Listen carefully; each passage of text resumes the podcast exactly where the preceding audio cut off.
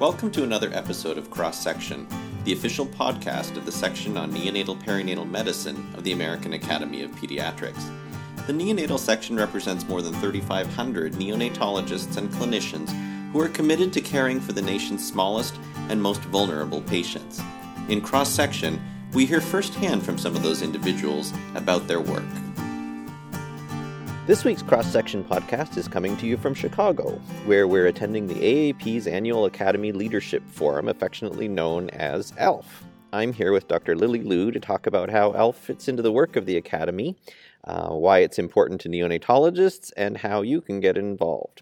Lily is the District 8 representative to the section's executive committee, and she's also the president of the Alaska chapter of the AAP. Welcome to Cross Section, Lily. Hi, John. Thanks for the welcome. So, um, as I said, just to establish your street cred, you've attended a few of these ALF meetings, right? I have. I think I've attended about 10 or 12 oh, wow. as a chapter president. And you've attended a few, so you know that it's a really um, inspiring, energizing conference that lasts about two, three days. It's and it's it's very unique in, in terms of conferences. This this is one where where we're not just absorbing, you're participating in the, in the work of the conference. Can you tell the listeners a little bit about what its purpose is and so the purpose of the ALF, which started as the chapter forum, but now the AAP is really working hard to try to engage not just the general pediatricians who are active in the chapters, but other members like um, like we subspecialists. And the this is the way that the AAP hears from its grassroots members about what they care about and what the priorities of the Academy should be over the next years.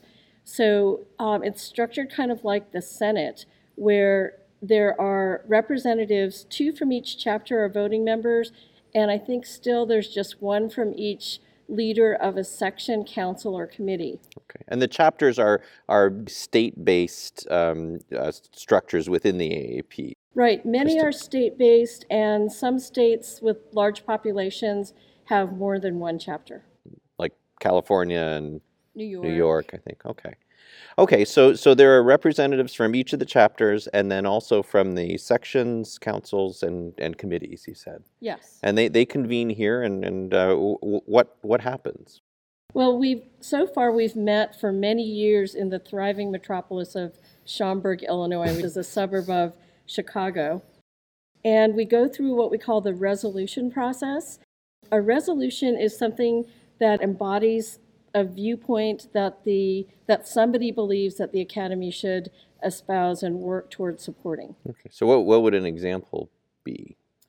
The resolutions are divided into several categories, including ones that have something to do with advocacy, um, to do with clinical practice, healthcare finance and the operations of the AAP um, and to education. So, one example is that some people thought that people who have taken MOC, uh, have met MOC requirements several times, should um, get to pay less hmm. on their subsequent ones. Most resolutions like that um, have to include a fiscal note. So, we have to make decisions on whether or not we can act on them based on how much it's going to cost and whether it's realistic. So the fiscal note is is generated by the people who are submitting the resolution. They say this is what this would cost. Sometimes they're submitted, they're included in the resolution by the person who's submitting it, but sometimes the person submitting it doesn't really understand all the nuances. So before they're discussed and voted on, many of the other entities within the AAP, the different committees and staff and experts on finance, may add in a fiscal note. Okay. So, so someone in membership submits a resolution in one of these categories. Um, either they or somebody else will will try to determine what the cost implications might be, and then and, and then what then what happens?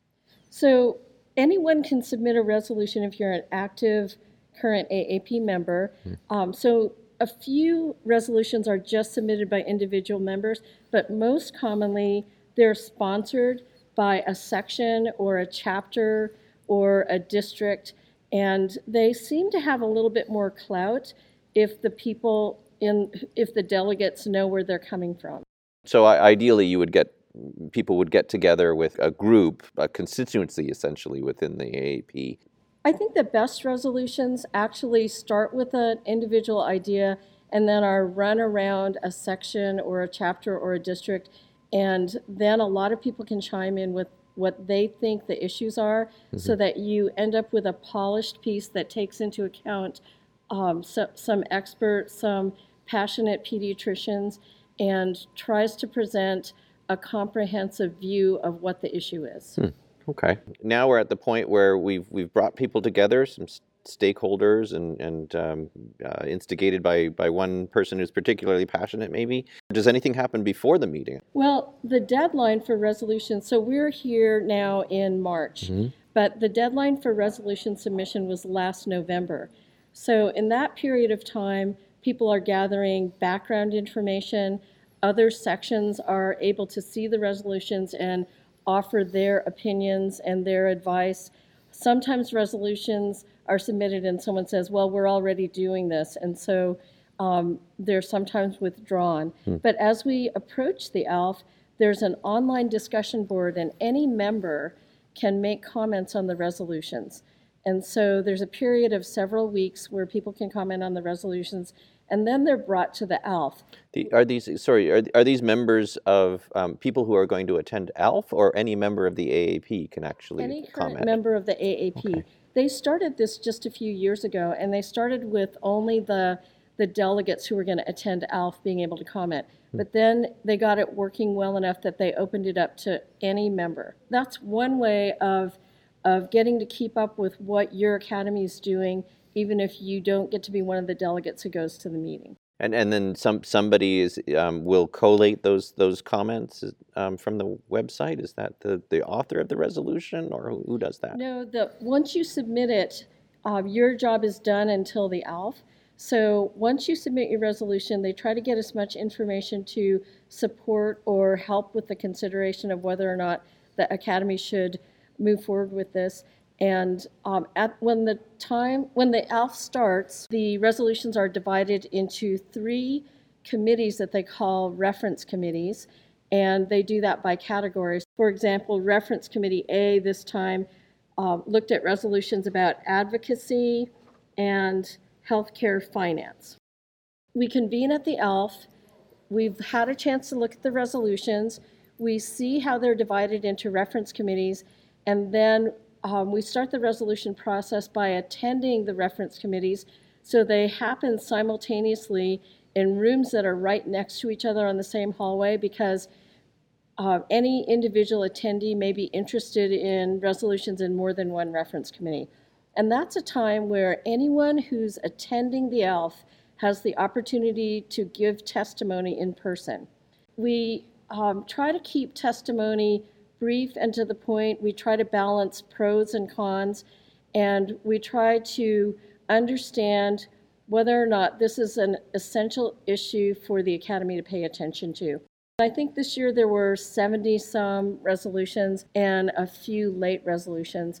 Um, so we give advice to the reference committees, and actually, uh, AAP members who are usually chapter officers um, have the opportunity to serve on the reference committees, and they have about four or five people on each reference committee, and they hear testimony on all of their resolutions that are assigned to them, and then they take a few hours while the other attendees are um, have other agenda items, and they carefully go over all of the testimony from before the ALF, from the online comments, and from the in-person testimony, and they make recommendations about whether or not each resolution should be approved or not approved. So that's the first phase.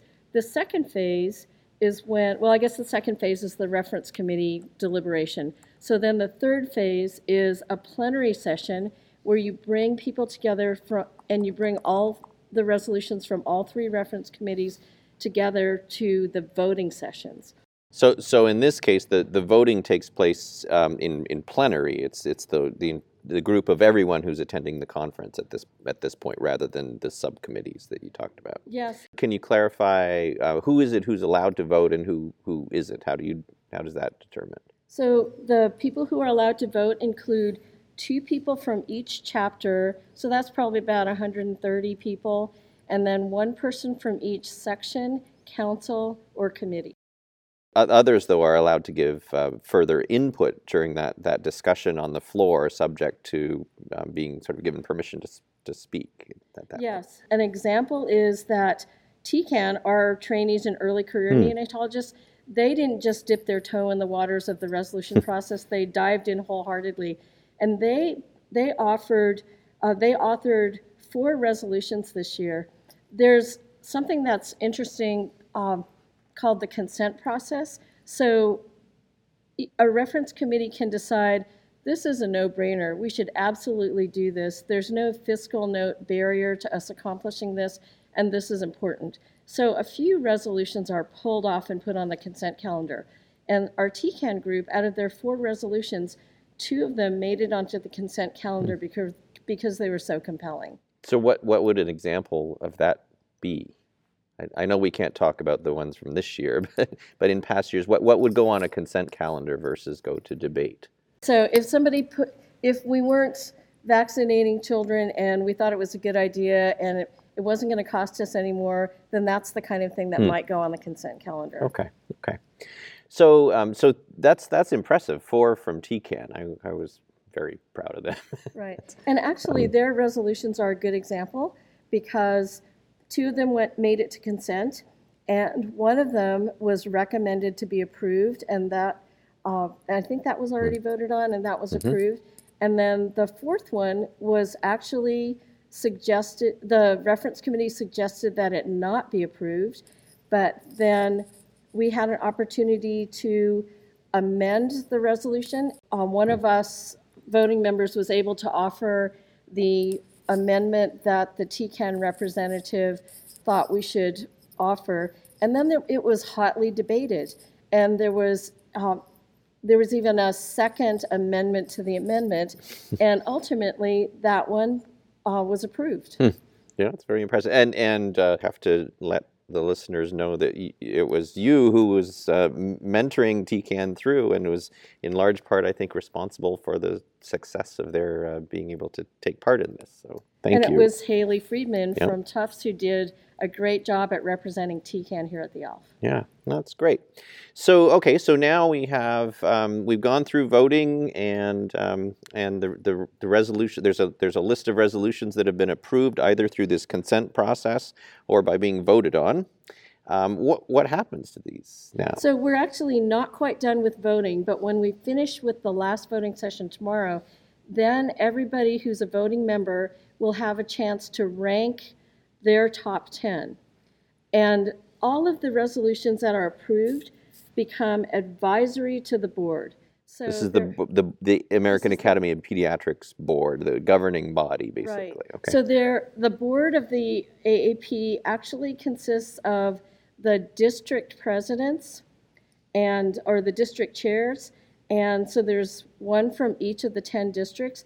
And something that's going that's going to happen really soon which impacts neonatologists, is that they're going to add three at-large members to the board that represent subspecialists and other people besides general pediatricians a little bit more fully. Mm. And I think that over the past few years, they've realized that subspecialists are actually very important members of the AAP. Yeah, I think that's an exciting phase of what's happening. Right. so the, board directs what's going to happen, what you know, where the AAP is going to spend its resources and its time, and energy. So once, a, once the resolutions are voted on, then um, through a ranking process, voting members determine which are the top 10. And the board is obliged to respond to the top 10.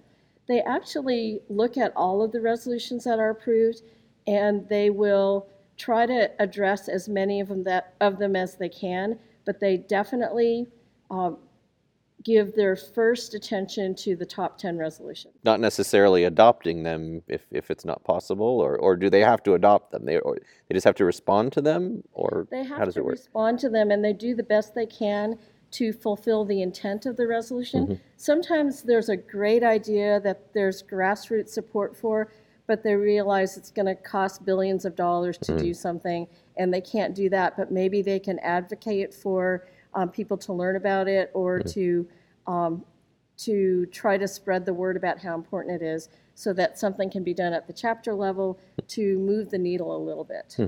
So you're sort of these resolutions. I always think of them as they're they're kind of helping to steer the ship. They are absolutely Yeah. steering the ship. So that's that's the legislative part of, of this conference. Um, it's it's got some other elements to it that are kind of exciting. You mentioned the, the vibrancy of the conference. Can you talk a little bit about what the rest of the time is spent doing Well, here? they've gathered all of the leaders of our organization together um, for a period of about three days. So they also take this opportunity to focus on a few issues of highest priority. For example, this time we heard about the importance of racial diversity. We just did an exercise on that. We talked about gun violence, and we talked about the opioid crisis and how that is impacting children.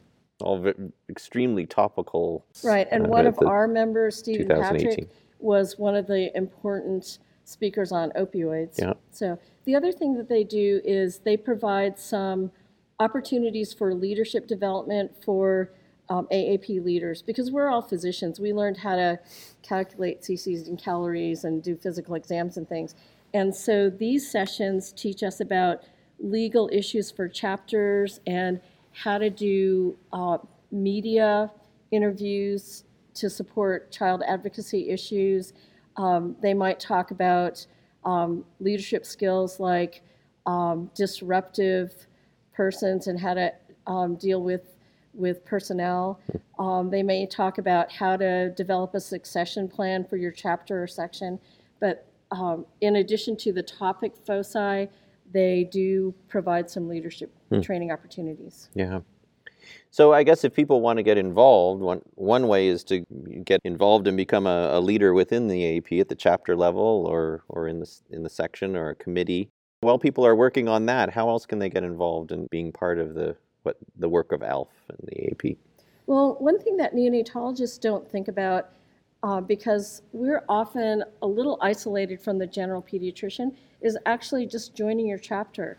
One of the things that um, we did at the district breakfast uh, this year was we introduced all of the people who are leaders in the district, but not as chapter presidents. Um, so I'm sure John was introduced as the, the neonatal section chair. And there are many committees that provide the standard of excellent care, of clinical care in pediatrics. So getting um, nominated to a committee, serving on a committee, or joining a section, and possibly moving into leadership of those groups are ways to get engaged.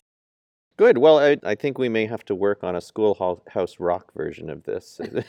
like I'm just a bill, but but hopefully um, for listeners that'll clarify a little bit about the process. And and I I think certainly having seen this, I kind of got excited about the idea that, that you could make grassroots change within this organization, and, and in turn that would have an impact on on babies and children. So I, I hope that people will use the this tutorial that you've given us to, to do that. And if you have an idea for a resolution that might uh, work its way into being considered by the AAP um, as a whole, um, there are lots of people who can help you with templates and how to phrase them and how to get people to testify for them at the office.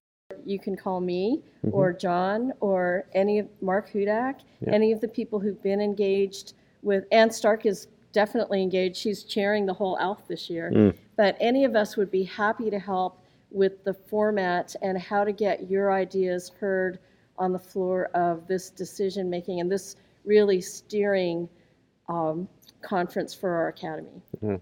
Well, thank you very much for uh, sharing your, your experience and wisdom with us, and uh, we'll we'll hope that we do get some ideas from from membership, and you can help shepherd shepherd more through. Thank you, Lily.